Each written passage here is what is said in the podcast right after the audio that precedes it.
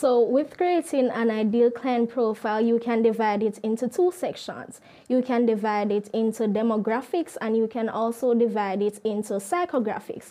Now, demographics will really look on the characteristics of the population. So for example, age and so forth. While psychographics, you're really looking on psychological elements because you really want to get into their mind.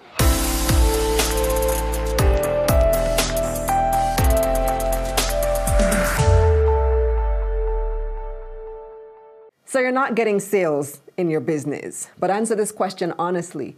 Do you really know who you're trying to sell to? Or are you just trying to reach everybody because everybody should want to buy what you're selling? No, you need to create an ideal client profile. We're going to talk about it. I'm Kalila Reynolds, and it's time for another episode of Money Moves JA, brought to you in partnership with Exim Bank's Business Advisory Service giving you the tools to grow your business. My guest today is Ashantia Stewart. She's CEO of Ascendev. Hi, Ashantia. Welcome to Money Moves JA. Hi, thanks for having me. So, you're a small business owner, Ascendev. Tell me about your company. So Ascendev is a digital marketing business that aims to help individuals to get more clients online because there are lots of individuals and if you're not tapping into that online market you are losing so much sales because billions of people use google every day and millions are on uh, social media platforms. So you need to actually get right there and we aid individuals with website development as well as social media management. But we're here today to talk about sales. So how, do you, how did you get into that part of the business? So without sales, then you're not making anything and everyone has to sell, but it's just a matter of how good you are at selling. I mean, you can have a business that's barely making anything, and then you can have a business that just because they have the ideal client profile and that's absolutely set out, they are making good amount per month. So sales, it just has to come natural. You have to be a people person. You can't be a robot when it comes to it, and you just have Funny to. enough, talk. we just spoke about AI. so, yeah. so mm, I don't know. Maybe you can be a robot these days. But you, you touched on a very important phrase, which is really the essence of our conversation today creating the ideal client profile. My team just went through this exercise with a sales consultant as well. What is that ideal client profile? So, with creating an ideal client profile, you can divide it into two sections. You can divide it into demographics and you can also divide it into psychographics.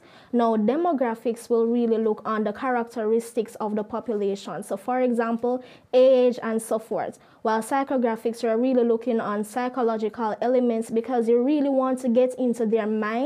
You really want to understand how they think right? So questions on the demographics could be what's the individual's gender, what's their age? Because if you know their age, you won't mark it to a teen the same way that you mark it to an older individual. It just will have this disconnect. It won't make any sense. And then psychographics, as I said, you really get to uh, know how they think.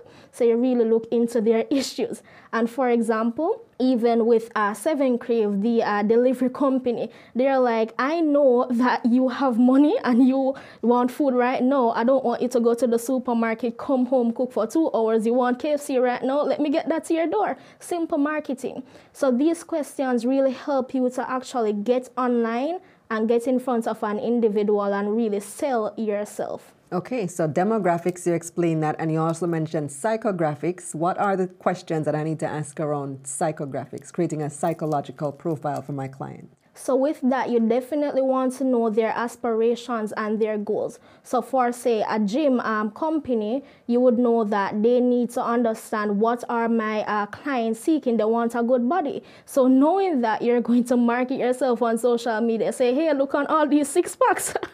so that's the way to go. And you want to know their likes, their dislikes, what are they thinking, and things like that really assist you whenever you are going on social media and putting out content. Because if you don't know these things, you will just be throwing out content and no one will really resonate with that.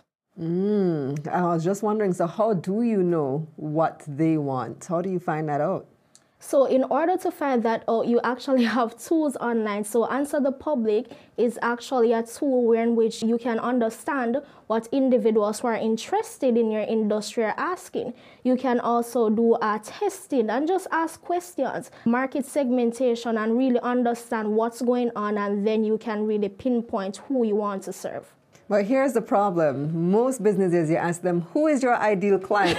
And they say, everybody. Yeah, everybody should love my service. And uh, yeah. uh, so, how do you define or whittle down who you really want to target?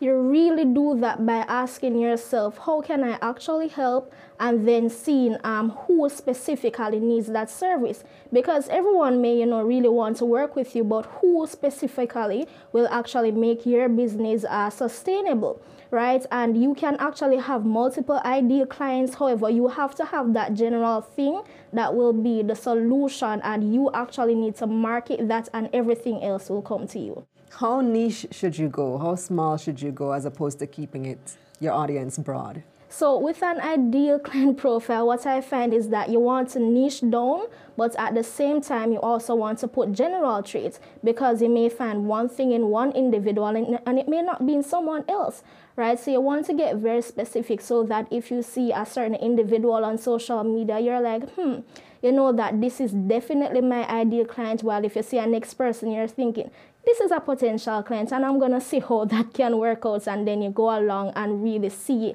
uh, what happens as time progresses. So, what happens if somebody who's not your ideal client reaches out to you? What should you do? In that case, you really have to look into yourself and say, hmm, can I actually offer the solution to them? And if they're not your ideal client, then sometimes you just have to leave it alone because it's not good to work with everyone. Because what happens is but you want their money.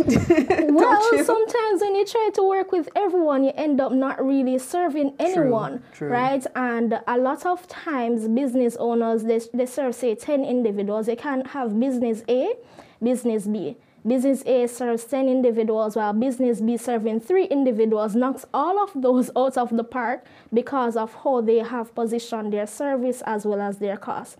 And it definitely depends. You may work with them and you may not. Right. So I have a question on my script. Uh, it says, Why should you stop hard selling and start helping?